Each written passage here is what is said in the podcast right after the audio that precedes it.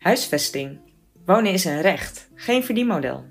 GroenLinks is dé partij die zich al jaren inzet om het structurele woningprobleem in Amstelveen op te lossen. GroenLinks heeft het op de agenda gezet toen het onderwerp nog niet bij iedereen leefde en blijft er hard aan werken nu het probleem groeit en groeit. GroenLinks wil dat de gemeente doet wat zij kan om meer woningen beschikbaar te maken voor Amstelveeners. Bouwen, huurwoningen betaalbaar maken, passende woningen bieden voor jong en oud. GroenLinks blijft herhalen. De gemeente Amstelveen moet de regie pakken en niet elk afzonderlijk stukje grond door projectontwikkelaars laten opvullen met meestal te dure woningen. Er moet weer een gemeentelijk woningbedrijf komen. Minstens 30% van de woningen moeten sociale huurwoningen zijn, zonder dat uilensteden in dat percentage meegeteld wordt. Huren moet weer bereikbaar worden voor mensen met een gewoon inkomen. En er moet gebouwd worden voor senioren. Er zijn in de afgelopen 10 jaar 2800 mensen van 65 plus in Amstelveen bijgekomen.